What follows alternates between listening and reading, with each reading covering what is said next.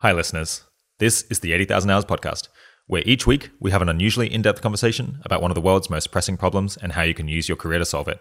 I'm Rob Wiblin, Director of Research at 80,000 Hours. Today, I'm speaking with a research scientist at DeepMind, which is probably the most advanced developer of machine learning systems around today. As you may know, DeepMind was the outfit that first beat top Go players with a system called AlphaGo uh, back in 2016 to much fanfare. Since then, it has developed another ML system called AlphaZero, which can actually learn to play chess at the very highest levels with just one day of self play on DeepMind's own processors. And more recently, DeepMind has been working on a system called AlphaStar, which now plays StarCraft 2 at the level of the world's top professional gamers. DeepMind itself says that its ultimate aim is to solve intelligence uh, and develop a general artificial intelligence that can reason about uh, and help humanity to solve uh, any problem, basically. All of that is obviously very impressive and exciting, uh, but regular listeners will know that I worry about how much we can ensure that AI systems continue to uh, achieve the outcomes that their designers uh, and the rest of us are pleased with as they become more general uh, reasoners and are given uh, gradually more autonomy to, to intervene in what is a super complicated world. Naturally, that is something DeepMind takes a big interest in and has been hiring researchers to work on. If DeepMind succeeds at their mission, uh, the products that emerge from their work and, and research could, could end up making choices everywhere uh, across human society uh, and even end up having more influence over the direction of Earth originating life than, uh, than we flesh and blood humans do.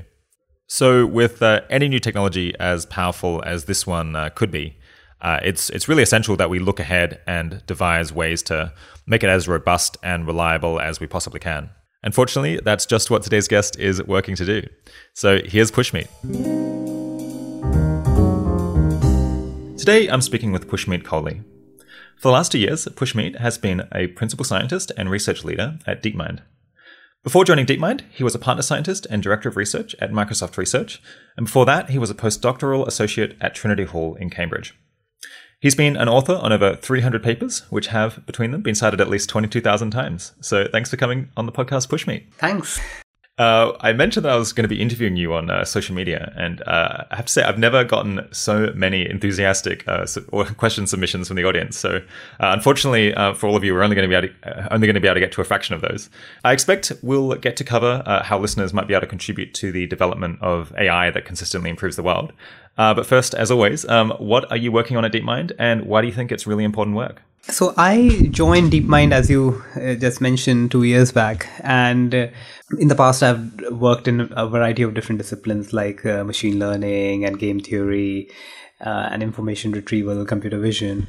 When I first sort of came to DeepMind, I uh, realized that the amount of work that is happening at DeepMind is just quite at a different order from what uh, it is at other sort of institutions. And uh, I quickly realized that making sure that the powerful techniques that we are building are stress tested and are robust and can be safely can be deployed in the real world is a topic of extreme importance and uh, all the sort of founders of deepmind actually were very uh, supportive of this particular view. Like Demis, Shane, uh, Moose, they're all sort of very clear on this path that we really need to deploy uh, AI and machine learning techniques safely. And so that became the focus of uh, uh, my initial work, which is making sure that machine learning techniques are robust and safe when we deploy them in the real world. Uh, more recently, I was also made in charge of the science program at DeepMind, where the idea is we want to use techniques from AI and machine learning to accelerate progress in scientific disciplines. Uh, science, we think, is uh, a source of great sort of challenges as well as great opportunity. And it's one of the key tools that humanity can use to solve some of the key challenges that we are facing. So, our AI for Science program aims to do that.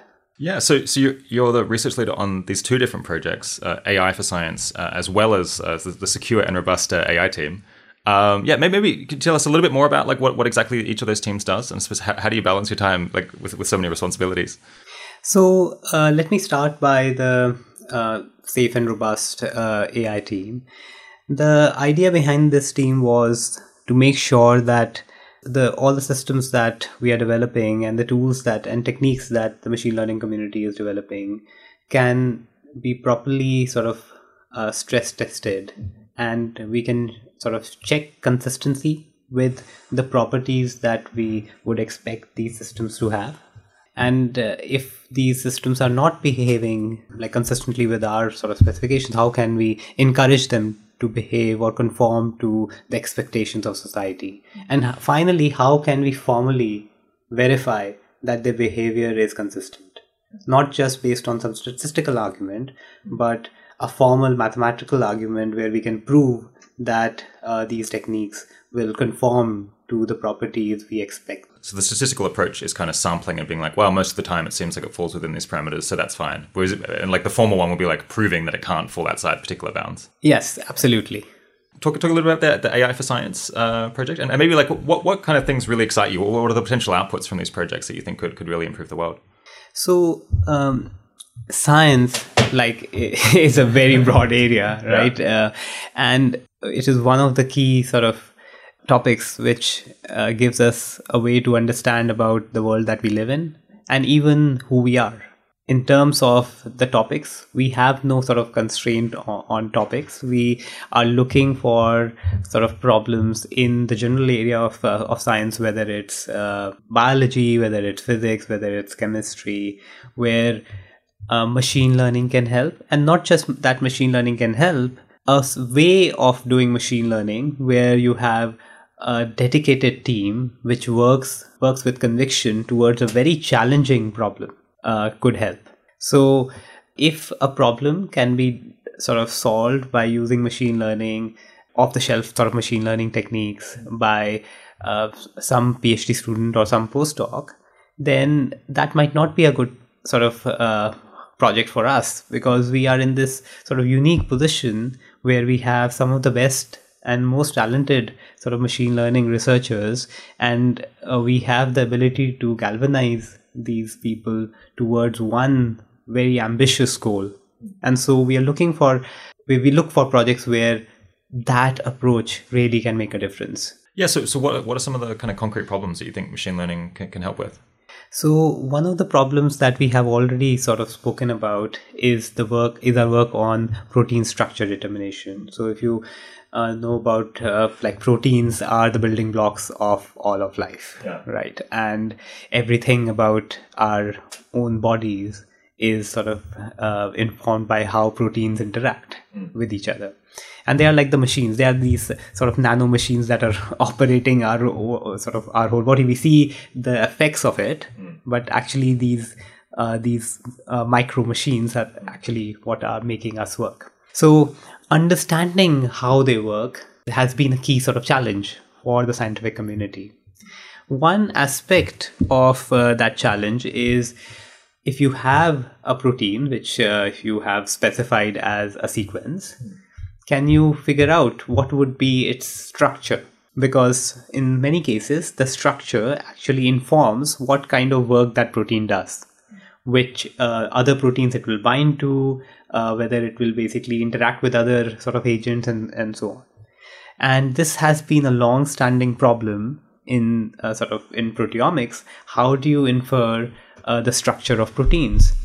And uh, there are people who have sent, uh, spent their PhDs in trying to find a structure of one protein.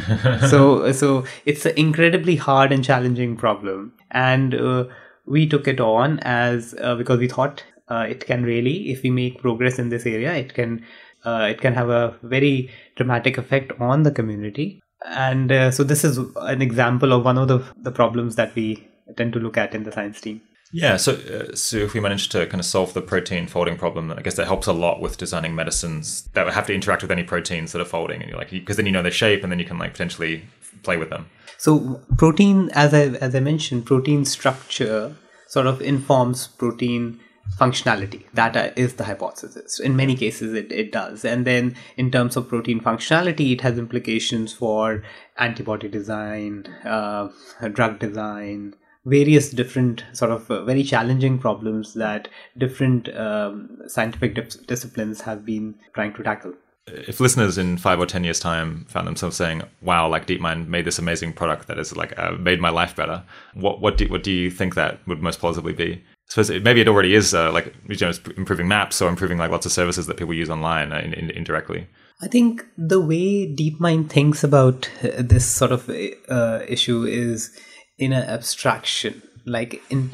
intelligence is an abstraction. In some sense, it's the ability to solve many different tasks. And that sort of informs how DeepMind is structured, how DeepMind operates. We are not looking at one specific sort of task. Of course, we need tasks to ground the progress that we are making on intelligence, but we are working on this overall enablement technology which can enable a lot of different tasks. Yeah. So we don't sort of evaluate ourselves on what did we do on this particular task, but we generally evaluate us on what technologies uh, did we develop and what did they enable. So you're trying to do like more fundamental research into kind of general intelligence or like intelligence at a, at a broader level rather than just single applications. Absolutely. Yeah. But at, at the same time, I have to say that tasks are extremely impro- important because they ground us. They tell us, they inform us how much progress we are making on this very Otherwise challenging. Yeah. yeah, exactly. So on the on the uh, safe and robust AI team, I guess what are some of the problems with kind of current or like near future AI systems that that, that your uh, research is hoping to hoping to fix? Yeah, so I think this is something that uh, the machine learning community as a whole is uh, sort of thinking about. If you think about the history of uh, software development, people sort of started off uh, developing sort of uh, software systems uh, by programming them by by hand and sort of specifying exactly how the system should behave.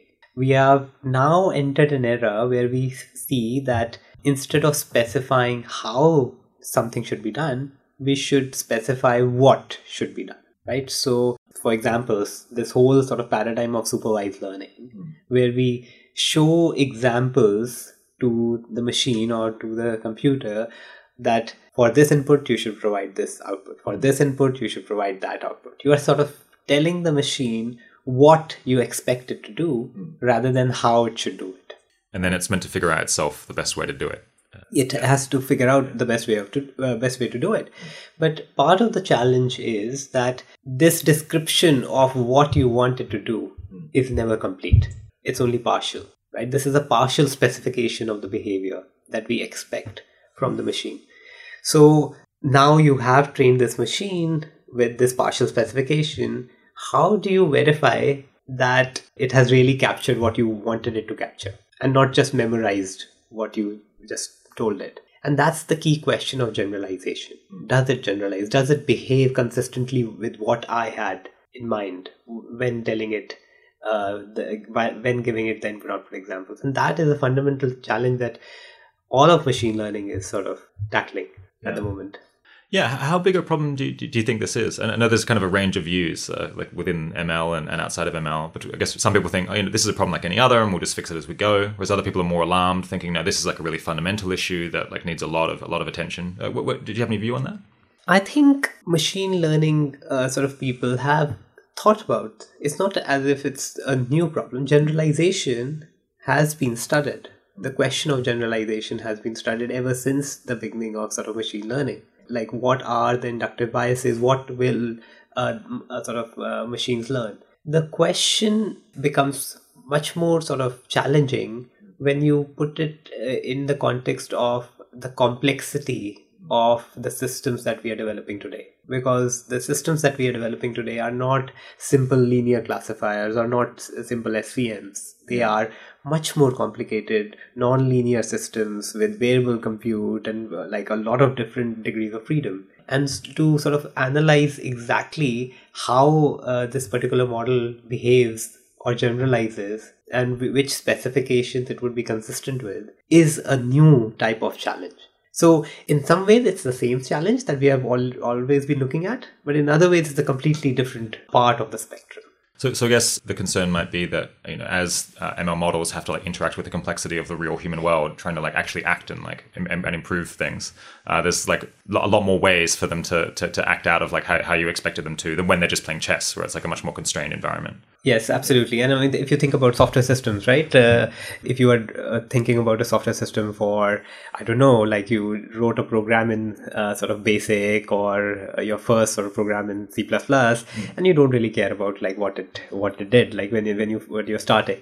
But if that program uh, gets installed in say an aeroplane. Yeah or the electricity grid. Yeah. or the electricity grid. You should care. Yeah. right? And and so even the software industry has uh, sort of considered this problem right? There's a there's a long history uh, you would sort of uh, remember like um, what used to happen with windows the blue screen of death. It was sort of um, it was quite common. It was uh, but it was a real technical challenge Microsoft at that point of time was uh, dealing with a lot of uh, different, was building a sort of framework which could interact with various different devices. And uh, it was a challenge to be able to deal robustly. And yeah. the last sort of two or three decades of work that has happened in formal verification, in sort of uh, testing software systems, has come to the point that we now sort of expect the failure rate of uh, these operating systems and so on to be extremely small right? It's not as common as we used to encounter in the in the 80s and 90s is there a concern that you know when when windows 98 had a problem it would do blue screen of death and stop? Whereas like, it's possible that machine learning algorithms when they have a problem they just kind of boldly go ahead and like do things that you didn't intend and maybe you don't notice until later? I mean that that's sort of uh, that is a problem that happens with software systems generally, right? So termination analysis, for example, is an incre- incredibly hard sort of problem how can you sort of verify that an, a method will terminate? And so if your software system uh, does not halt it is still a very big problem. Yeah. it doesn't go away right? Yeah. so uh, in some sense i don't think we should have that that distinction between normal software systems and machine learning systems. I think they are uh, there is the it is the same problem. It's just that software systems are also being deployed in mission critical uh, mission critical sort of domains. Machine learning systems are beginning to be deployed in uh, mission critical sort of domains. Software systems are complex and machine learning systems are also complex but in a different way. Mm. so i think the complexity is is very different and the scale is very different. The underlying problem is the same but the types of challenges that appear are different. And as machine learning and ai sort of techniques are deployed in many different sort of domains, these challenges will become even more more critical. Is there any way to explain in kind of plain language uh, the, the, the, approaches to, to AI robustness that, that your team is, is, is working on? So we all we sort of mention this particular view that when we try to test someone, one way to test them is basically ask them a bunch of questions, right? So suppose uh, you are trying to test a particular sort of individual you uh, you are interviewing them you ask them a few questions and and then you use the answers and how they performed on those questions to uh, get a good sense of who they are right? And in in, in some sense you are able to do that because you have some expectation of how people behave right? Because like you, you and I have both experience with humans, yeah. Exactly, and because you are yourself a human. Mm, right. Okay. Yeah, right. Yeah. but when you are sort of reasoning about some other intelligence, then like a bird, or yeah, yeah like a bird, a trickier. Yeah. Then it becomes trickier. Even though we, we might sort of share the same sort of uh, evolutionary building blocks for reasoning and so on, mm. the behavior is different. Mm. So that's uh, that comes to the question now.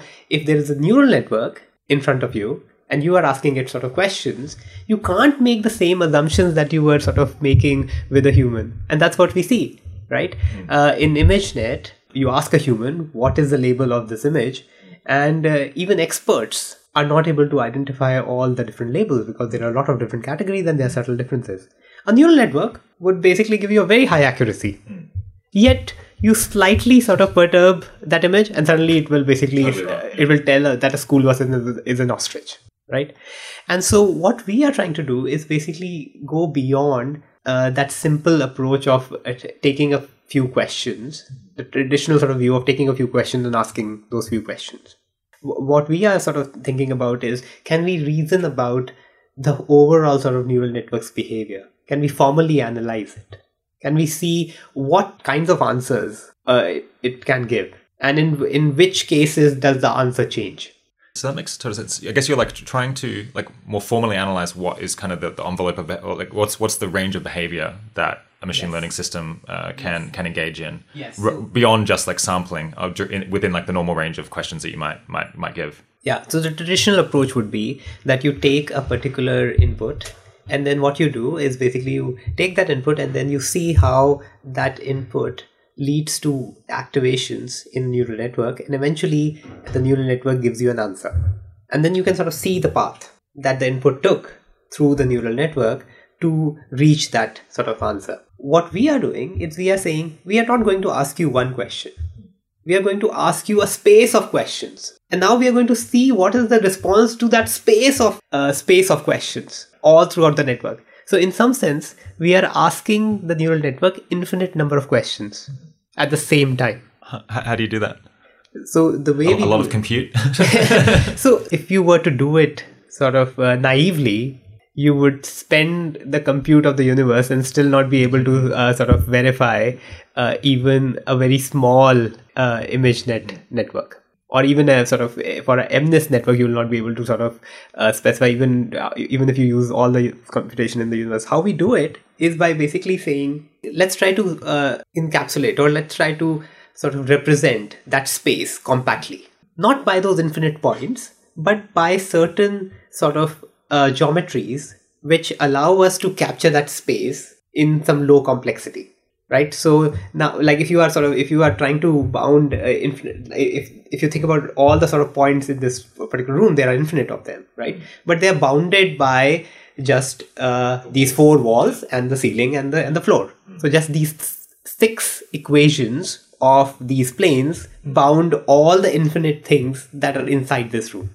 right so you kind of, kind of kind of try to shrink the full space into like a, like lower dimensionality. Is that the idea? Or no, we, we so we are operating at the same sort of dimensionality. We are just representing that space compactly. Okay. Right. We are using fewer things to uh, sort of uh, to represent that space, and now we are saying we are going to say how is the uh, space of questions. Mm. So we have now so there are infinite sort of questions in this particular space yeah. But the space itself I is see. only sort of uh, represented by, I don't know, like uh, eight equations or yeah. 10 equations, right? But there are infinite sort of uh, uh, questions that live in that space. And now we are going to see how the neural network answers these infinite questions. Okay. Yeah. Rather than just one question. And then it becomes tractable once you and define then, it that way. Exactly.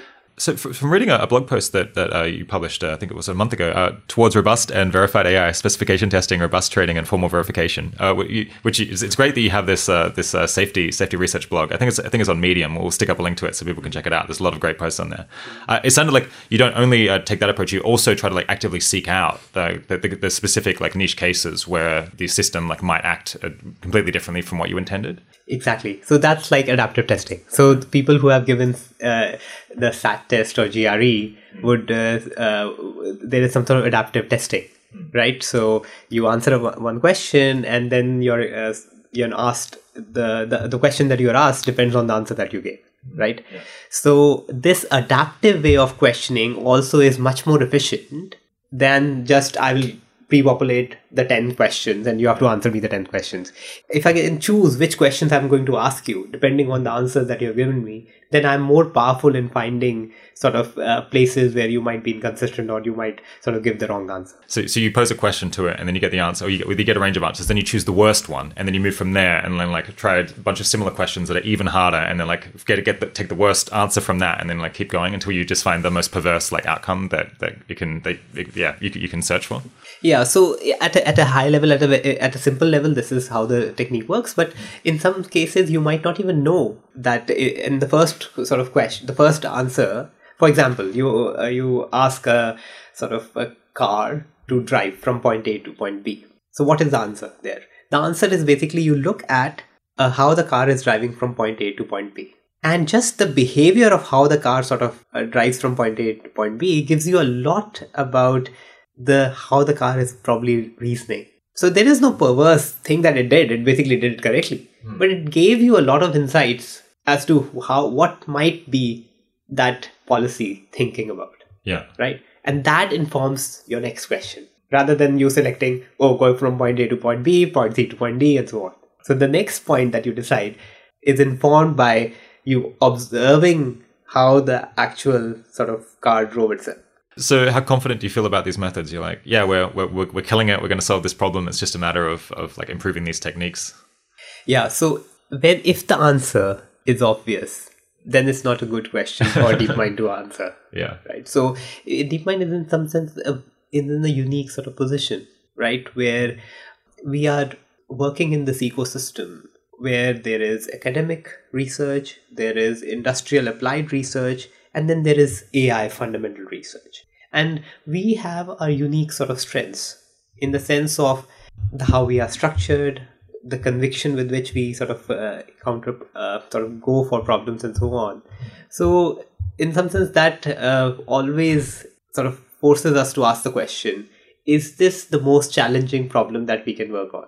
Yeah. And contri- and is this the best way we can contribute to the community? So you want, you want to push the envelope? Yes. Yeah.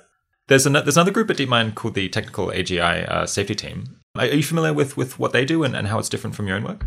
So the Technical AGI Safety Team reasons about AGI, right? Where uh, it talks about what are the issues that might come up as intelligent systems become more and more powerful right? And as basically systems become extremely sort of powerful, uh, these questions of does the system align with my incentives? Like there are other sort of safety issues that come uh, in at that spectrum. So uh, the machine learning safety team and the technical AGI safety team are two sister teams which work very very closely with, with each other.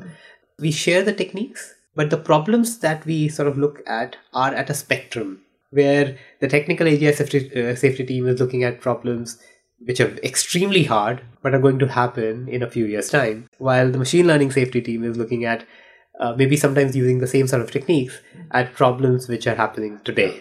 Yeah. So, uh, what is the relationship between this like kind of nearer term AI element and the, the longer term like uh, artificial general intelligence issues? Uh, do you think that one is just naturally going to merge into the other over time uh, as as like the, the AI systems that we have get more powerful? Uh, one would hope so. Yeah. because it's all about like the fundamental issues are quite similar, right? So if you think about value alignment or specification consistency, right? They like we we talk uh, about these things in the near term and long term uh, safety uh, sort of regimes as uh, in in these ways, but uh, at the basic level, the problems are quite similar. Yeah, it's interesting. I feel like just just two years ago, I heard a lot of people say that you know, the short term issues with ML systems are like quite different from the long term issues, and working on the problems that we have now like won't necessarily help with the long term issues. But that, that view seems to have become like much less common or much, much less fashionable. Uh, have you noticed that as well, or is, is that just kind of the, the, people that I know? Yeah, I think there is a gradual sort of uh, realization that uh, some of the many of the problems are shared. Now, of course, the long term AGI safety uh, research has some unique problems which the short term doesn't have. Yeah, uh, did, did you know some of those? One of the things is when we talk about specification at the moment, when we think about deploying machine learning systems, we are talking about in a very specific domain. So the specification language, the way we express what we want the machine the, the machine to do, can be constrained. The language needed for specifying what the behavior should be can be limited. But when you talk about an AGI, an AGI basically can solve any problem on the planet. In principle. In yeah. principle. Yeah. Right? So then what is the language in which you specify? How do you communicate? How do you communicate to that uh, to that very powerful sort of agent? Yeah. Is is a, is, is, is a unique sort of challenge. Do you think we'll end up having to use uh, like human language? Is that's like the, the most like high bandwidth like method of communication that we have with other people? Maybe it's the highest bandwidth method we have with uh, like an AI system as well. So it goes back to the question that our intelligence evolved in a particular way.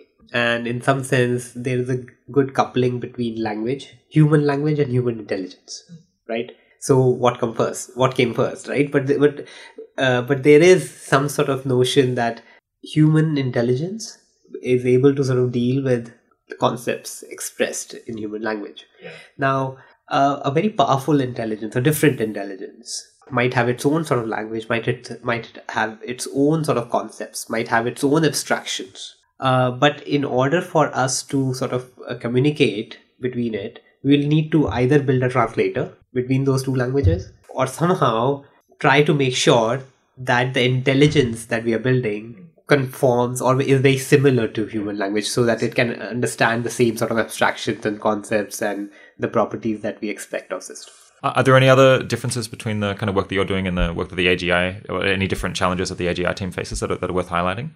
There are sort of at the at the at a very high level, uh, the problems are quite similar, but the the practical sort of uh, machine learning systems uh, throw up a number of different sort of issues, and some I, I think are shared, but like the the question of uh, privacy and security and uh, and these are all sort of uh, sort of questions that are true in both sort of contexts so I, I don't think there are many sort of problems yeah. which are different yeah. the approaches and the and the and the problem instances might yeah. be sort of different but at the basic sort of level at the abstract level the problems are quite similar thinking of, a, of another, uh, I guess, division between different kinds of work, I think one framing that a lot of people have about AI safety and, and, reliability that there's kind of there's some people who are working on capabilities, like making AI more powerful, and then there's other people, perhaps like like you, who are working on you know reliability and safety and alignment and all of that.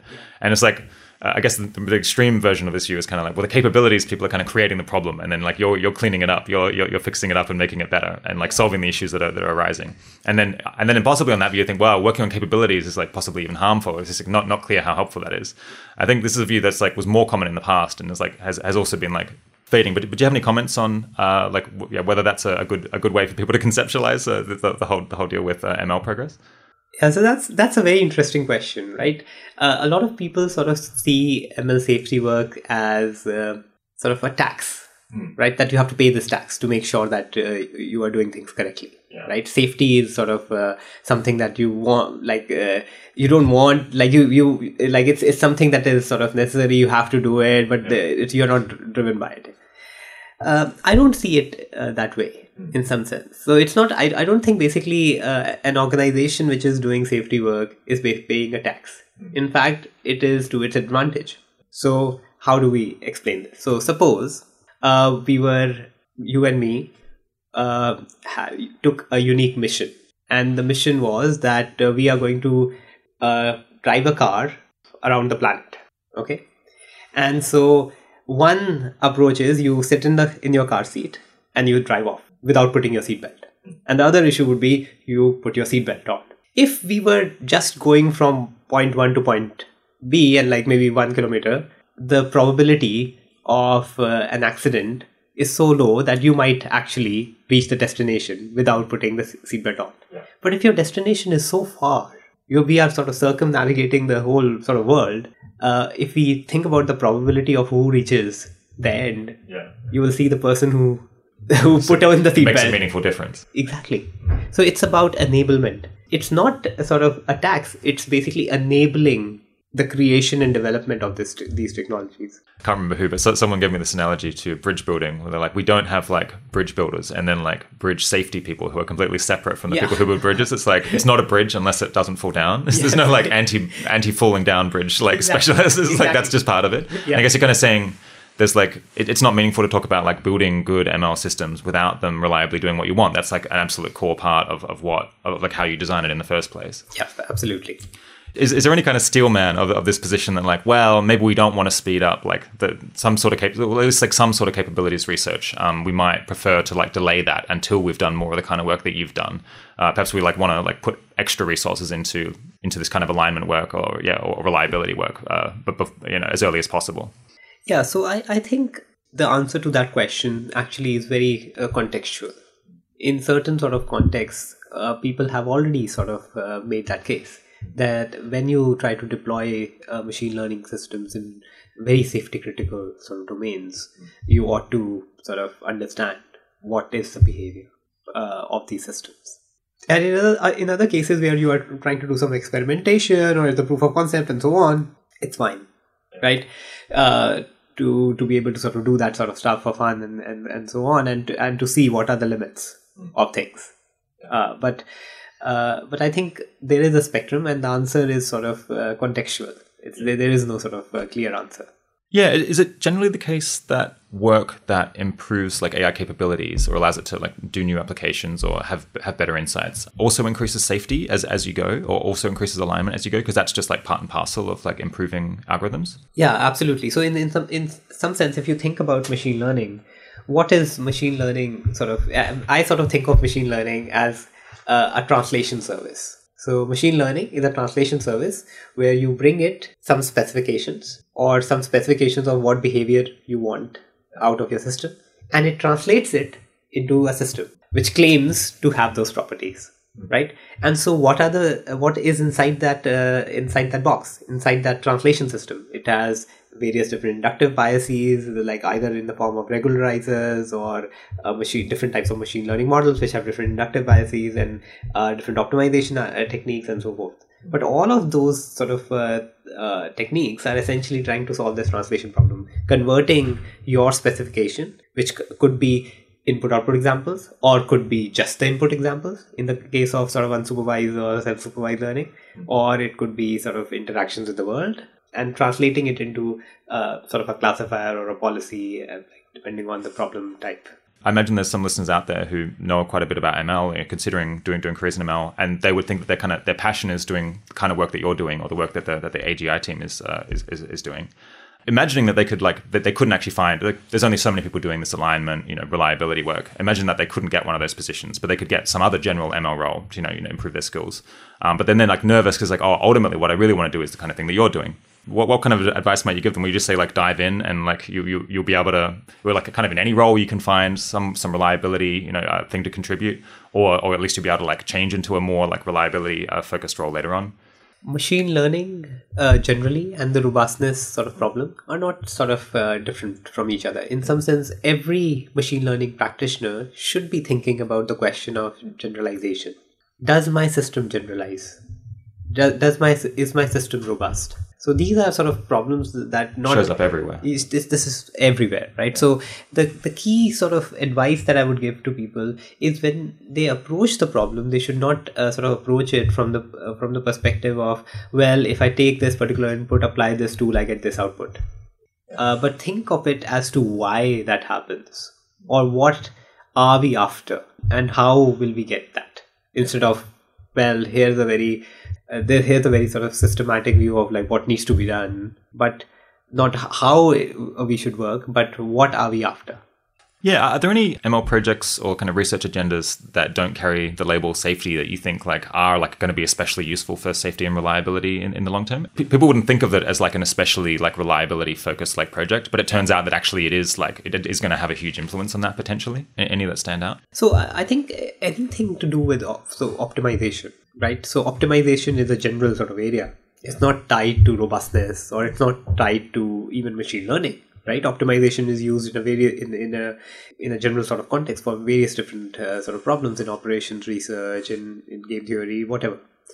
And optimization is key to what we do. Like optimization is a fundamental sort of technique that uh, we use in sort of safety work to improve how our systems uh, sort of conform to specifications. We are always sort of optimizing the performance of our systems, not uh, to produce specific labels, but to conform to the more general problem of to conform to like these general properties that we expect. Not to the simple properties of, well, for this input, it should be this output. Well, that's a simple property but you can have more sophisticated properties. And in, in traditional uh, sort of uh, machine learning you are trying to optimize consistency with those simple properties or reduce your uh, your loss your empirical risk. And in, in our case we are sort of uh, reducing our loss and, or reducing the risk of inconsistency with the specification. What do you think the, the general public or listeners like what would be their biggest misunderstandings about like ai safety and, and reliability it's it's it, okay. That's a very hard question because there's a lot of them, or uh, just how just depends on depends on who it is. Yeah, it depends on who it is, right? Yeah. Um, I think one sort of interesting thing that people need to think about is uh, in the same way that we don't expect every human to be the same. We do we shouldn't sort of expect that every sort of machine learning system is the same. The second thing is that when we sort of test our machine learning systems and when we sort of make claims about, well, our, our model uh, performs very well on a particular data set, say ImageNet, or some other sort of uh, uh, data set for, I don't know, speech recognition, or you are solving that data set. Solving that data set does not imply that you have solved that problem. There's a difference between solving a benchmark or getting high performance on the benchmark versus solving the, the problem. And then the key question is if solving a benchmark does not imply solving a particular problem, then what does? And that is a question where I think a lot more needs to be done because that is the fundamental problem of what do we want or what do we expect out of systems? When do or how do we articulate what does it mean to solve image classification or some other sort of problem? And that is where general uh, public need to think about what is it that they're after and what do they expect out of these systems before you were talking about this, this analogy between just like general software debugging and, and security and kind of robustness of AI, uh, do you want to like expand on like what you th- on that analogy and like what, what things we can learn from uh, like from from software safety? So there are certain things that we can sort of learn. First of all, like uh, even though it, it is incredibly hard, progress can be made. Mm. Right, so we knew that solving the halting problem was undecidable. Mm. Yet we now have very good tools for termination analysis so that doesn't mean that we have solved the halting problem, yet it means that for certain instances we can show that things will terminate, right? And programs do not just like hang all the time. Yeah. Right? They sometimes do, but, but not less than they used to. Less less than they used to, right? So even though some problems appear incredibly challenging when you first look at them technically, over time you make progress and you find ways to somehow approximate what uh, what we are after so I think that uh, that is a sort of good thing to learn from the software reliability issue. The other thing to sort of learn is when you think about defects in software, there are those defects. Uh, it's it's not enough to say that oh there is a defect but nobody will find it. That uh, is something that we should learn because there are always people who will sort of find it right and we and because they're actively trying or just because there's so many people using something that eventually they run into it for both reasons. Yeah. So there is nature versus the adversary, right? So nature will find your bug or the adversary will find your bug and they will both use it and they will both and you will sort of incur a cost mm. for both cases, yeah. right? And so you have to sort of think about how do you want to make sure that your machine learning system is robust to nature and to the adversary so you think people kind of systematically underestimate how likely it is that the problems they know are in their are in their software or their AI system will, will actually like materialize and create problems? Yeah, so I mean, like nobody uh, starts off by saying, "Oh, like I should I should write a software which can be hacked by some uh, sort of hacker, yeah. and they can and, and use it to steal some information." Right? Everyone, yeah. all every software engineer is trying to make sure that their program does what it says yeah. on the tin, right? But still but it's hard. but it's hard yeah. right? Even after like decades of work they, we still sort of uh, see that defects in or certain bugs in uh, machine learning or not like in normal sort of software systems are sometimes exploited by uh, people who can then use it for various different purposes. Yeah definitely. I mean it seems like computer security is just kind of an unsolved problem and like a severe ongoing problem. Yeah. i guess would you take from that analogy that like we could have just like many years where we're going to have issues with uh, you know ML not doing what we want, and it's going to be like a lot of uh, a real slog for potentially a decade or two before we can fix it up? So, in some sense, one thing that we have to uh, take is we have to take it seriously. The second thing that we have to uh, sort of take in is that we have to learn from history. Right? There is already a lot of work that has already happened. And the third most optimistic thing that we can sort of uh, take is that yes, the systems that we are building are extremely sort of complex, but they are also simple in other ways. There's simplicity in basically the the building blocks, and that simplicity should help us actually do much better than the traditional sort of software systems, which are messy in their own way. Yeah, can, can, can you explain how they're how they're simpler? Uh, so we were talking about this whole idea of not asking the system one question, but asking infinite questions. Mm. So that whole that technique of asking uh, the machine infinite question or reasoning about how it is going to sort of perform not on just one particular input but a set of input or a space of inputs right that is called abstract interpretation in in the software uh, analysis and software verification community, right? And abstract interpretation, like uh, the, when I was talking to you about in the in the cost, context of sort of neural networks, uh, because our operators are simpler in some sense. There are these neurons which behave in a specific way. We can capture what sort of transformations they are do, going to do to the input. While in a traditional program, there are so many different sort of types of operators. They have com- they have various different behaviors and so on. So you can do that as well, but uh, tougher. it, it's, it's it's slightly more complicated. Yeah, That kind of leads into my next question, which was uh, like, is it going to be possible to formally verify safety performance on the kind of ML systems that we want to use? I think a more pertinent question is would it be possible to specify what we want out of the system? Because at the end of the day, you can only verify what you can specify. And I think technically there is nothing sort of, uh, of course, it's a very hard problem. But uh, fundamentally, I mean, we have so- solved hard sort of search problems and challenging uh, and optimization problems and so forth. So it is something that we can sort of work towards. But a more sort of critical problem is specifying what do we want to verify? What do we want to formally verify? Right? At the moment, we sort of verify is my function consistent with the input output examples that I can I gave uh, the, the machine learning system? Well, that's very easy.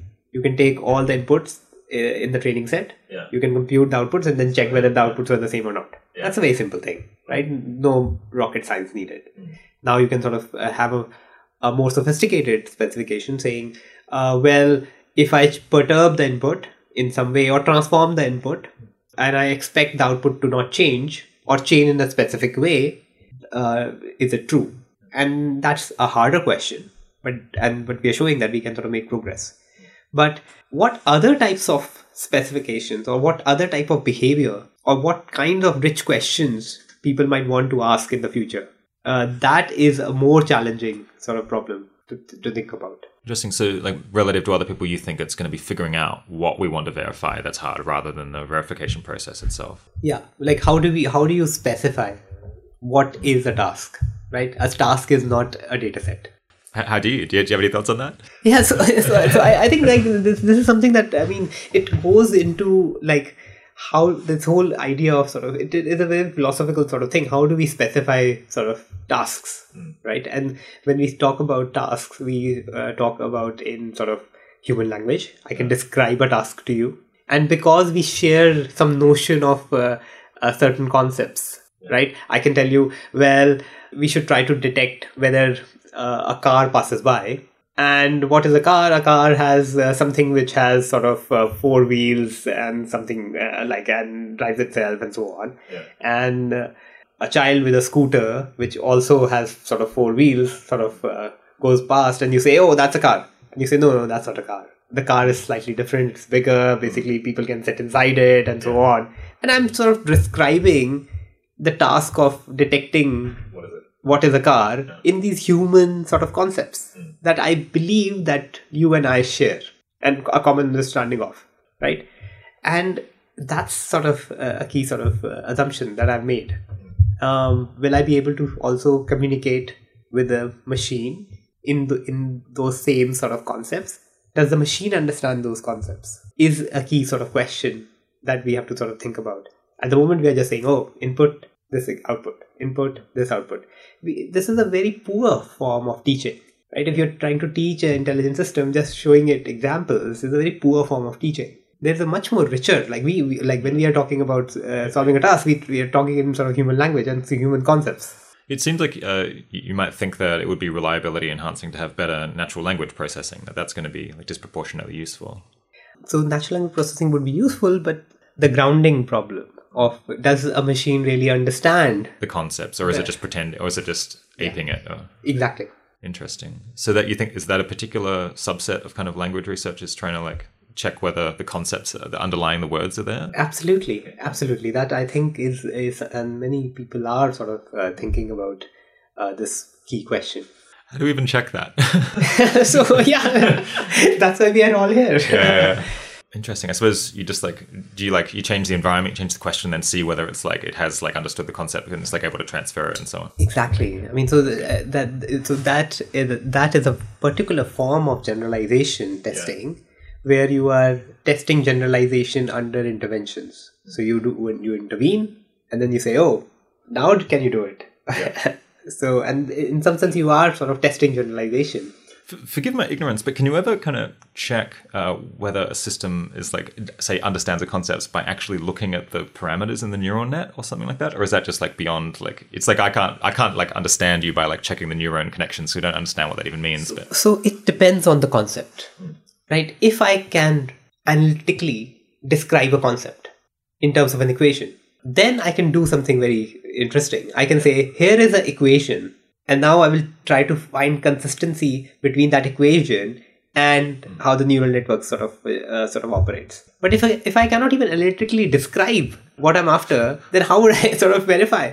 Yeah. Okay. So if you designed a, a system to say do a particular like kind of arithmetic, yeah. then you could try to find. Then you could like we know how to search for that. Exactly. But if you have like concept of a cat, not really. Yeah. yeah. So now the question is basically how should we change the specification? Like what should be the specification language in which people can describe analytically things that they're after.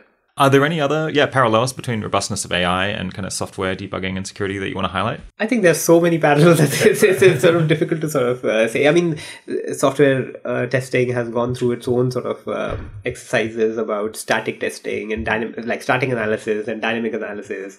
In static analysis, you look at just the, the software system and try to reason about it without even actually executing it. In dynamic analysis, you actually execute it, mm. right? And so we uh, we do all both kind of things in uh, in machine learning, right? We test, we actually run the model to see how it is performing, and in in other cases, we just look at the model structure and say, well, I know it will be a sort of translation invariant because it's a convnet and a convolutional network gives us translation invariance. So I don't need to even run it to show that it's translation invariant. Right. So there are sort of uh, different types of uh, reasonings that you can do. Let's uh, let's talk about uh, predicting the future, which apparently is pretty tricky. Um, yeah, how, how, forecastable do you think uh, progress in machine learning uh, is, and what do you think causes people to, to disagree so much? I don't disagree with many people. So I, I, I, somehow I, I, somehow think that people are talking about the same thing, but from slightly different perspectives. Hmm. So, like in some sense, I I don't find that there are so many uh, disagreements. Even when people sort of try to portray uh, that there are disagreements, sometimes if you really uh, look deep inside the arguments, they're talking about the same thing. I guess I was thinking that there's been surveys of, of asking uh, like people in ML and, and related fields, you know, uh, when do you think we'll have an AI system that can like do like most human tasks at a, at a human level and just get like answers from like five years away to 100 years 200 years never it's impossible yeah. it's like uh, all over the map and then just leave someone like me with like just totally agnostic about it so which is a very good example of what i mean by people are answering different questions ah, okay so you think it's like question interpretation is driving a lot of this exactly Okay. So what does it mean to be human level sort of be, be good at human level sort of tasks, right? Yeah. It is interpreted in different ways, sort of ways. Interesting. So you think if you could get all of those people answering the survey kind of in the same room to like hash out exactly what they mean, yes, the, the, the answers or the or the timelines or the, the kind of yeah, the definitely they would they would it would, would converge. Okay, of course, like some people would have different biases, right? They would have different more information, some would have less information, but I uh, I think uh, the variance would uh, would definitely decrease. So I guess do, do you, do you want to comment on like what you think will like AI systems might be able to do in like five or ten years that that would be interesting to people? I guess uh, someone someone submitted the question now. What's the least impressive accomplishment that you're very confident won't be able to be done within the next two years? I don't know. Uh, now, now, again, it's a very subjective question as to yeah. what is the like least impressive. Like uh, uh, some somebody might say, well, changing a baby's diaper would mm. be a hmm. very sort of it's, it's something that everyone can do. prosaic. Yeah. yeah. But on the like, other hand, very hard. It, it's a, like who would trust a robo- mm. robotic system with their, with, with their like I don't, I don't know myself, yeah. yeah. exactly with with uh, a six month uh, baby. So yeah. to to to get that level of trust for uh, another intelligence, and we are talking about another intelligence, right? We can't make the same sort of assumptions that you, uh, you and I like regularly make about each other, yeah. because we sort of think that they're like in some sense we are the same sort of uh, we have so many similarities in our DNA that we are going to think similarly or act differently, and we have the same sort of requirements. You you would eat, I would eat. Like you you need to sort of be there. Like when you're talking about when you're thinking about a different intelligence, you can't make those assumptions, right? And so it it will be fine. Like like to ensure to get to that level of trust is uh, a very difficult thing to do one attitude I hear about in terms of like AI forecasting is kind of just people who read the news and like, my God, like these systems now it's like it's killing it at Go, we're like killing chess, like now it's playing StarCraft 2 at this it's like doing these amazing strategies. It's like now we've got ML systems that can write, you know, uncanny essays that like look like kind of they were written by a human, sort of kinda like this is amazing. Like there's so much progress. And then I guess I've heard other people who are like, well, if you put this on a plot and then you like map out like the actual progress, it kind of just looks like it's linear. Well, we've like thrown a lot more people at it. There's a lot more people working on ML than there was 10 years ago. And yet like in some sense, it seems like it's just linear progress in terms of the, the, the challenge, like the, yeah, the challenges that ML can meet. Uh, do, you have any thoughts on that? It's like, is ML progress kind of impressive at the moment, or is it just like what you would expect? And, and uh, maybe are we like, do we have to throw more people at it because it's getting harder and harder to make incremental progress? So, uh, so my PhD uh, was it was titled minimizing dynamic and high order energy functions using graph cuts. It was like some particular uh, sort of uh, topic in uh, uh, function optimization, submodular function minimization, and so on. And when I was citing the papers in my thesis, I could find maybe like 50 or 60 very relevant sort of papers, and they went from 1970s uh, uh, to like the like late 90s and so on. If you look at the same if you do a similar sort of analysis for the type of work that we are doing now the field is like growing exponentially. The type of things that we we are sort of able to do is increasingly changing. And i mean there are we are not in the same sort of context because the technologies that we have for research these days there was no google scholar yeah. at that point of time people had to go to uh, to libraries or actually look at journals and see what paper what is the relevant paper that came, was published in this in this journal. These days like uh, when you go to the to a conference by the time you have reached the conference the paper is already sort of old and and you have like there are two or three iterations that have already happened. So there are a lot more people working in it uh, working on the domain. There are there are advances being made. Do we think that we can solve the problem completely uh, depends on what is the definition of the problem yes we can solve benchmarks very very quickly right the, the rate of progress at which we are making or we are making on benchmarks is uh, amazing. But I think the real sort of problem will lie in a problem definition. How do we define the problem? Can, can you flesh out what you mean by that? Um, maybe not. Not you're like the question is like, what do we want it to do, really, or or how do we measure progress? Okay. Right. So so we were talking about how do you specify a task, and then the question is how do you specify an associated metric? to be a little bit facetious, I'm like, well, I want an ML system that can like do my job or can do whatever I do. Uh, is that that's too vague? I guess. Yeah, it, exactly, exactly. So I think that's that's the mistake that people make. Is yes, yeah. yes. I think basically once they've tried, once you've tried to formalize it, mm. then it becomes very interesting yeah. because then you can actually measure it. Mm. And in some cases, machine learning systems are miles ahead, and in other places, basically. Uh-huh yeah they're far behind like if you if you ask a, a translator well i want to do a sort of uh, some sort of transcription. For example a transcriber right? Uh, now we have machine learning systems which can do very very fast transcription and quite accurately. But if you if the transcription uh, quality was needed that um, like you are discussing something at the UN and there could be a war if, if something was not transcribed correctly, you will, a human will still do it, mm, right? Mm. Uh, so I think that's those are the sort of places where your interpretation of the task and your uh, interpretation of the metric becomes extremely important. So, so, you keep returning to, the, to, this issue of like we have to be able to specify exactly what we want like properly. Yeah. Uh, I guess is that something that you think other people in ML like maybe don't like fully appreciate how how important how essential that is? I, th- I think people do. People do. Like the, like most of the work in machine learning is about basically uh, regularization and basically generalization and inductive biases. What are the inductive biases that basically certain regular- regularizers have or certain model architectures have and so on. So yeah. people sort of deeply think about these sort of issues. Like you have some points, but how do you hallucinate between those points? Right? What happens? What is the behavioral system between those points or outside those points? Right? Away from those points. And that sort of key question of generalization everyone thinks about. But we were sort of thinking about it in sort of an abstract, sort of low dimensional sort of world, mm. uh, where those dimensions sometimes did not have meaning.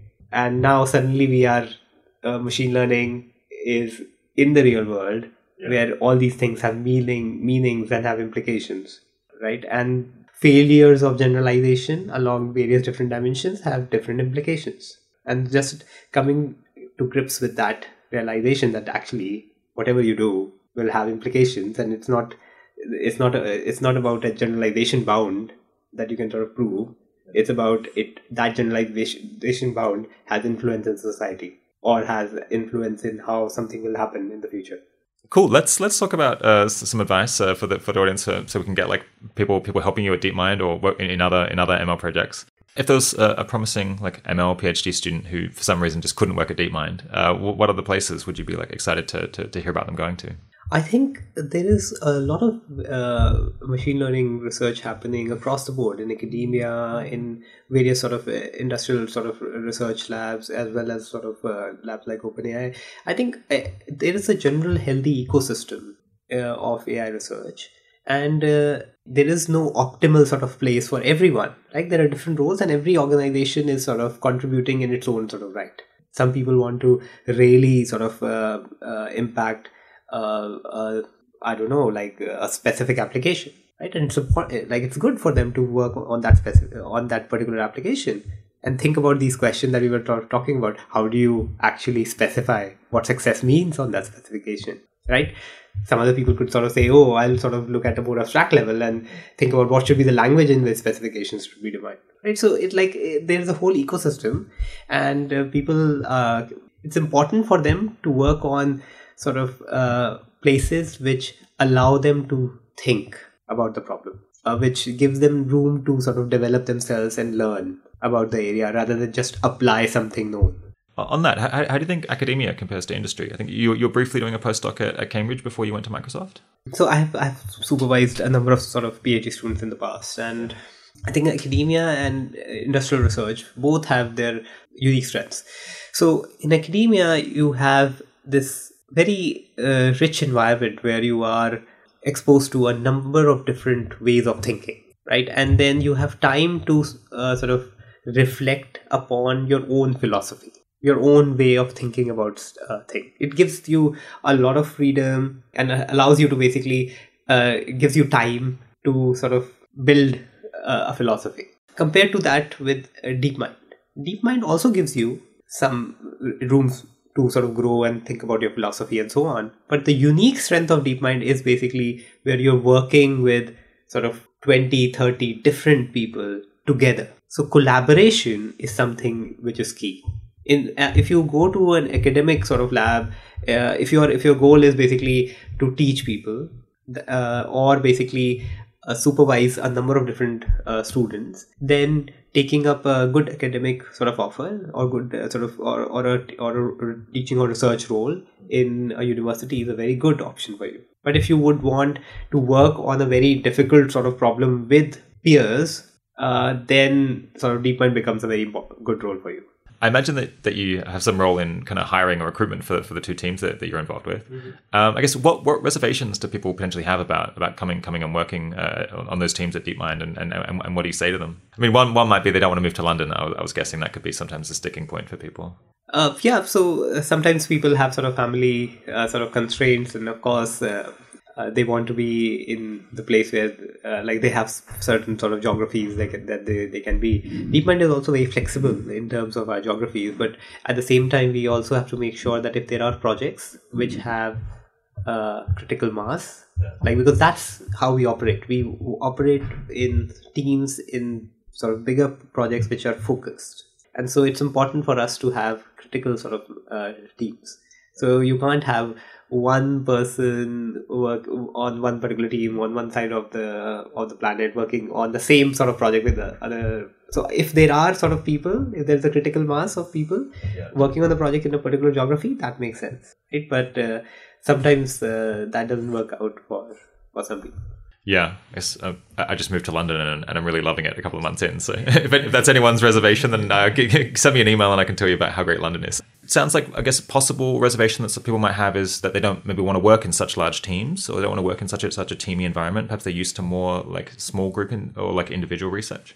Yeah, so I think uh, that's that's totally sort of fair, and I think people have different sort of uh, expectation and different they they have different preferences for the type of work they want to do right if you are um, algorithmic sort of researcher where you want to spend your time sort of uh, proving certain results of uh, certain algorithms. You can do it anywhere, right? You can think about it. Uh, of course, you basically feedback from peers and so on. Uh, it would be valuable for you, but you can sort of get that by traveling and sort of getting like you can still sort of collaborate with uh, sort of people at DeepMind and so on. So it's not a necessary thing that you have to be part of a very big team. But if you uh, if you want to uh, say build the next uh, AlphaGo or solve something really big, Yeah. then you need to be part of a big team. So I think for those kind of people, like those kind of researchers, really are attracted by the mission and the execution strategy of DeepMind. So, so other than I guess passion for, for, for DeepMind's mission, kind of what kind of listeners would, would be best suited to, to working here? So, um, one of the most important attributes, in my opinion, is the willingness and the hunger for learning because we are constantly learning. Is, is that because the kind of the technology is advancing quite quickly that you just have to always be learning new methods? Exactly. So, there are certain uh, sort of roles in which you say, Well, I, I went to university, I learned this stuff, and now I'm going to apply this stuff.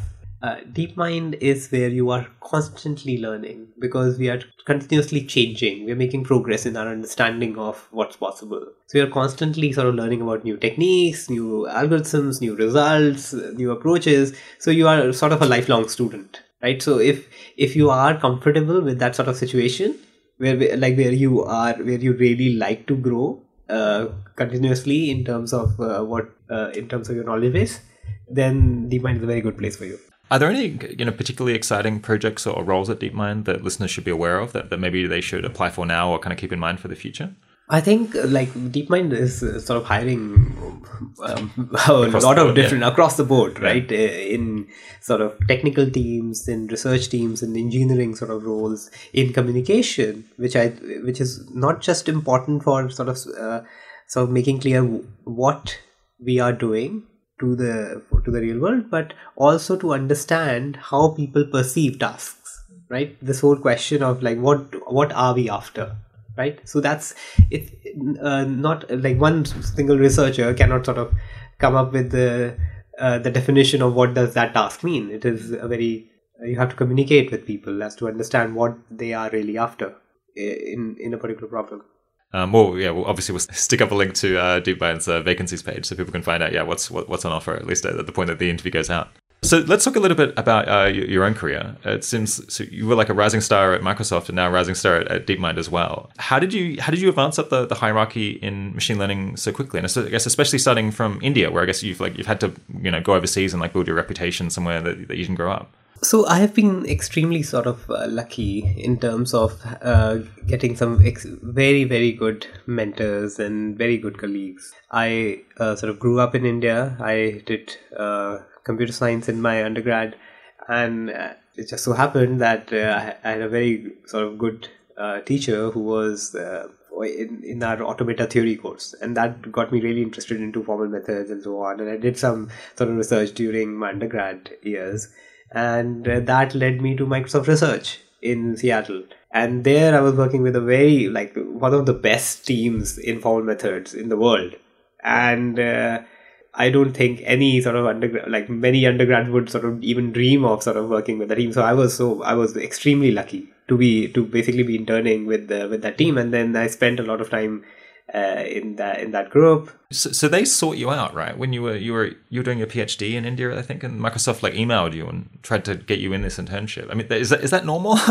it, it I was not doing my PhD. I was doing an undergrad. right. Okay. so so uh, apparently like at that point of time uh, microsoft uh, had started a research uh, lab in india and uh, as part of that uh, initiative they had i think an internship program where they would ask different departments uh, different sort of uh, computer science departments across the country to nominate students. And then they will interview uh, these students and um, and then take four or five students from the whole country.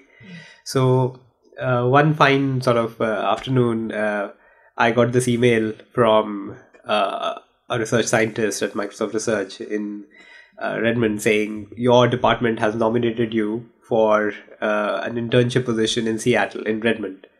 and uh, first of all i did not know that they had nominated me and this email like you just get this email out of the blue and you're like i don't know what what is this about and so and can you meet me like in uh, in so like 7 or 8 hours and that would that's like 1 a.m or 1 or 2 a.m uh, india time Yeah. because this is like an interview that is Right. happening at seattle in seattle time and I'm like uh, half sleepy. Like I, I, I like answered this sort of interview call. They asked me about uh, what I, I was working on. Uh, and I told them about uh, some of the things I've done. I had uh, just written uh, a technical paper on some of the stuff that I had done. I forwarded that uh, to them as well. And then uh, a few weeks later, uh, I get this sort of letter saying uh, you should come to Seattle to do an internship. Yeah. So yeah, it was it was a very strange experience. What, what I guess what, what can we learn from this? Is just like get, get your supervisors to put you forward for things, uh, or like So I think at that point of time, I had no plans to leave India. At that point of time, I I was uh, my uh, the idea was that I'm going to do my finish my undergrad studies and I will stay in India and I wanted to be sort of close to my family and so on. And then sort of uh, they asked me to do this, and I said okay, like yes, this is, this sounds like a great learning opportunity, so I'll go. And so it's important to sort of uh, take that initiative and sometimes leap into the unknown uh, because you don't know. Like at that point of time, I had I didn't know like. Uh, uh, it didn't make any sense for me to sort of leave. Uh, like I, I should have finished my undergrad and taken up a full time job, but here I am like taking an internship in a research lab. Uh, at that point of time, I had sort of no intention of doing a PhD. And I, I went to that research lab, did the internship, and then they convinced me that I need to do a PhD. and so, and then one of the researchers in Microsoft Research then was moving to acad- academia as a professor and offered me a PhD position. So, in fact, I did not even apply for the PhD position, and somehow I was enrolled in a PhD program. So, it like sometimes these things sort of happen, but you have to sort of take, you have to just sort of go, it, yeah. yeah, roll with it. Is it the case that that, that that today people who are doing well in kind of ML or you know CS degrees, like whether in the US or the UK or, or India, that they're kind of sought out by by organizations like Microsoft or or, or Google for to, to, to be like kind of headhunted in a sense, or, was that kind of just a, a something that was happening at that particular era? I, I think uh, people are constantly looking, organizations are constantly looking for the best people. People are what make organizations, right? Organizations are not like, oh, this particular building or this particular room or this particular computer. It's basically the it's people who make that organ- who make an organization and organizations are constantly looking out for the right uh, sort of individual and so it doesn't matter if you are sort of uh, at MIT or at Berkeley or at some sort of uh, random university in some sort of random country or basically uh, uh, you are, you have not even done any sort of computer science education. If you sort of look at the problem from the right perspective and think about it from the right perspective uh, and show that you are you are making a contribution and you're thinking about the problem in a deep sort of way then people will seek you out It seems like you, you've advanced up the hierarchy in Microsoft and uh, Google uh, pretty pretty quickly. Uh, I guess what what do you think makes someone, uh, perhaps you, a really productive researcher? the most important thing is to always be a student keep learning and part of uh, the learning process is sharing knowledge when you sort of share knowledge when you collaborate with people when you talk to people you learn a lot Is there kind of a lot of socializing uh, at DeepMind? uh, like you can call it socializing but it's more about collaboration. So be passionate about what other people are working on. Try to learn what they're working on. Try to see if there are any insights that you have that might help them in achieve their uh, their mission. I think uh, that is the best way of learning. If you can sort of contribute to someone's success that is the best way for you to sort of learn from them to earn their respect to actually contribute uh, to the organization so constantly basically a, a constant sort of thirst for learning about what people are doing and contributing to what they're doing Yeah, speaking of constantly learning, I think your, your- original background is in software verification and kind of formal methods for that, right? Um, uh, was it hard to make the transition into into machine learning? so i did my undergrad in computer science and then uh, worked in this uh, research group on formal verification. Then did my PhD in discrete optimization and uh, applying it to do inference in Markov random field or machine learning models uh, applied to computer vision. So, in fact, I did my PhD in a computer vision group where, I was developing methods for efficient inference in these more sophisticated sort of models that were all the rage at that particular time. And then I moved to uh, Microsoft Research, and uh, one of the first sort of projects I did in Microsoft Research was in computer graphics. So for a long, long time, I was working in computer graphics and 3D reconstruction and, and these kinds of things. At some point of time, uh, Microsoft uh, worked on Kinect, uh, the human pose estimation system in Kinect and that is i think uh, the first time i started uh, thinking very deeply about uh, discriminative learning and like high capacity uh, machine learning models. So i had sort of I, w- I was a Bayesian from my sort of PhD upbringing, but then the discriminative machine learning uh, sort of uh, type of projects I first encountered them at, at sort of Microsoft, and over sort of time I naturally sort of wanted to sort of combine these two sort of uh, approaches. So I did some work, I did some projects in probabilistic programming. Alongside, I, I worked with a collaborator on game theory, so did uh, quite a bit of work on game theory, applications of machine learning in information retrieval. So, like, I wanted to sort of learn a, about a lot of different fields, and so uh, once you have worked on these sort of areas, and then you get sort of these insights from various aspects of machine learning, then when I finally sort of came into uh, more formal sort of machine learning, it was not at all very difficult because because you were working on applications, you knew already what are the problems. Yeah. So in some sense, you have a very big advantage because you know what is the issue. What what like the data sets are always biased. So what kind of generalizations you would need? Uh, how would you sort of do that? Uh, what are the hacks people do to get those generalizations? can you formalize those? So in some sense like it becomes very easy for you because you have already been uh, uh, in the in the trenches. So you understand what are the issues involved and then coming back to sort of proper deep learning to sort of think about uh, like what needs to be done comes very naturally to you as you mentioned earlier, kind of not everyone who wants to help with AI safety and alignment, reliability, kind of has what it takes to be a researcher. I mean, I, I, I know I wouldn't. Uh, what, what are kind of other ways that people can potentially help at, at DeepMind or, or, collaborate with DeepMind? I guess in like communications or program management or recruitment. There's, there's other kind of supporting roles. So, uh, like all the roles that you mentioned are extremely important. Everyone at DeepMind, from the program managers, uh, from uh, to the AI ethics uh, sort of uh, group to uh, the communications group is playing a extremely important and sort of necessary role at DeepMind. Uh, like these are not optional sort of roles; these are sort of necessary roles. Uh, we were talking about specifications, right? As like trying to understand from people what do they mean by task at a fundamental level. That is a communication problem, right? You are trying to sort of induce what is it that people are after. What do they want? That is a communications problem in some sense right? So so like deepmind is very holistic in that sort of sense. And uh, we we are not just uh, like a, a, bunch of people who are working in optimization or deep learning or uh, reinforcement learning. There are people who are if, uh, coming from various different backgrounds and who are looking at the whole problem very holistically. Can you describe kind of some, some concrete ways that uh, those roles like can, can, can help with uh, alignment and, and, and safety in, in particular for, for someone who, who might be a bit skeptical about that?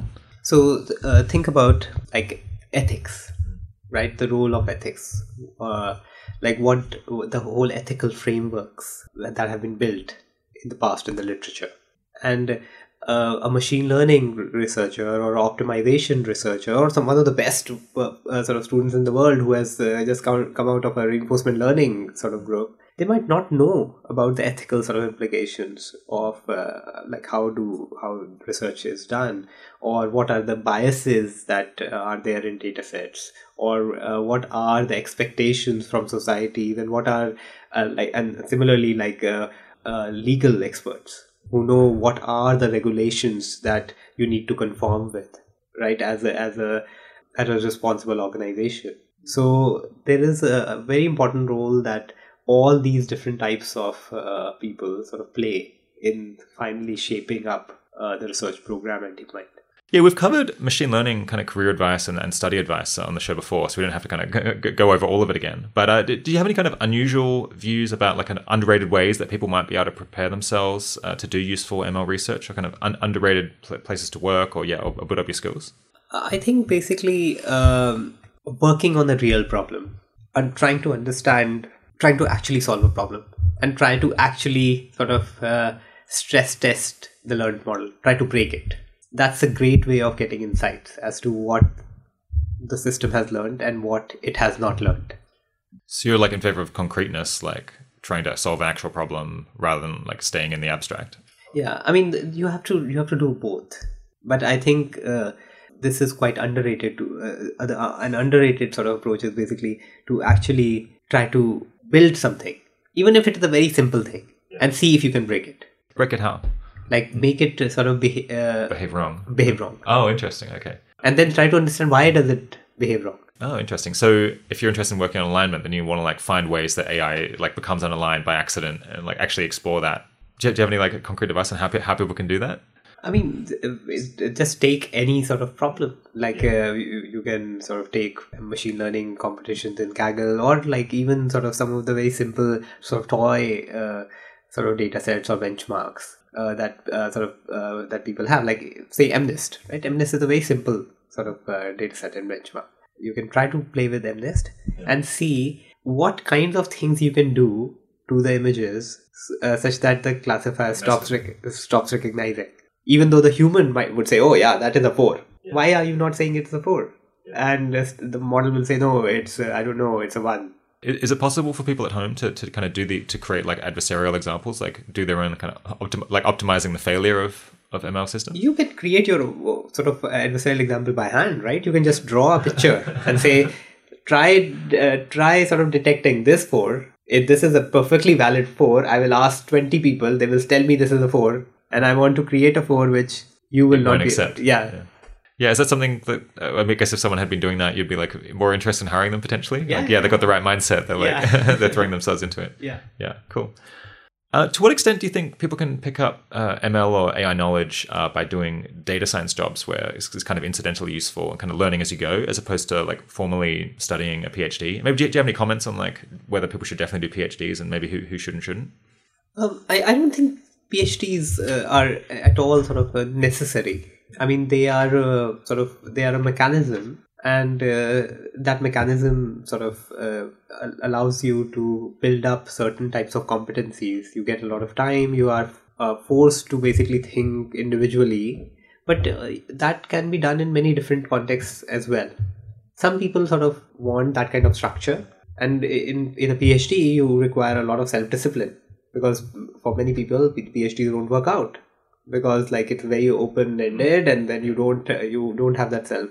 You you don't uh, without any specific structure you might not know what to sort of uh, do. Uh, but for other people it basically gives you an overall framework under which you can sort of explore different ideas and sort of uh, take your career further. But that is not a necessary sort of thing. In a even a data science role, sort of role if you are really asking the right questions and if you're really going after why is the problem uh, working in the way it is working and what can i make, make to break it or what am i what is the real problem those are the questions that you can sort of uh, try to answer and think about in any sort of uh, context whether it's a phd or or a job do you have any have any advice on what kind of people can do to, to stand out such that you or other people at DeepMind would be more excited to hire them? But perhaps someone who already does know a fair amount of, of ML?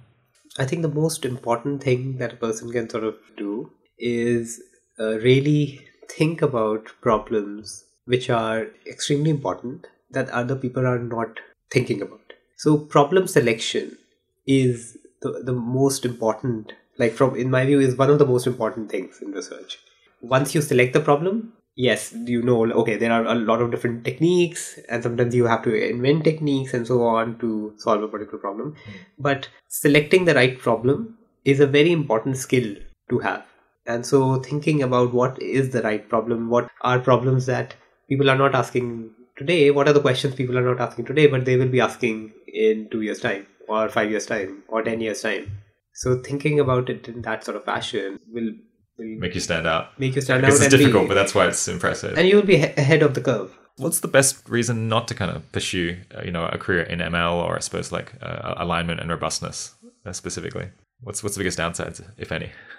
I think, like at at the end of the day, you, everyone wants to contribute to the world, right? Like you want to be relevant, and people have different uh, sort of unique strengths. And if you can leverage your unique strength in a different way uh, and channel it in a in a different sort of role, then it's completely fine. At the end of the day, like people are motivated by different sort of things, and working on machine learning is not the only way that you can sort of channel what you want to do and what you want to achieve. Uh, so it's a question of personal fit to some extent. Yes. What do you think uh, is uh, kind of the most impressive accomplishments that, that, that have come out of DeepMind? Is, is, it like you know something like StarCraft Two, the, the, the, flashy stuff that the media covers and that, that, I'm impressed by, or are there like more subtle things that, uh, from from a technical point of view? What what, what impresses people inside DeepMind? yeah, so it's uh, you're asking a, like you're asking a question like pick up your uh, pick your favorite car, yeah. and uh, the problem, the only problem is that the uh, cars keep changing every mm. every week, and uh, the cars that uh, you would be aware of are have long been sort of uh, superseded. Super, oh, superseded. Oh, really? So even, okay. Uh, so in some sense, basically, so it's it, you're const- like you're constantly sort of uh, saying, "Oh yeah, I I really like this stuff." Oh, next day you you turn up. Well, that is old news. I like this new stuff. yeah, interesting. So so internally, it seems like things are changing a lot. Like the methods are just constantly evolving. Yeah, absolutely. Yeah. We should be surprised if that is not happening. Yeah. Are there any um, approaches to, to robustness that kind of haven't been written up yet that, that your team's experimenting with? So I think this whole idea of uh, asking infinite number of questions, right? It, it's a very challenging sort of area.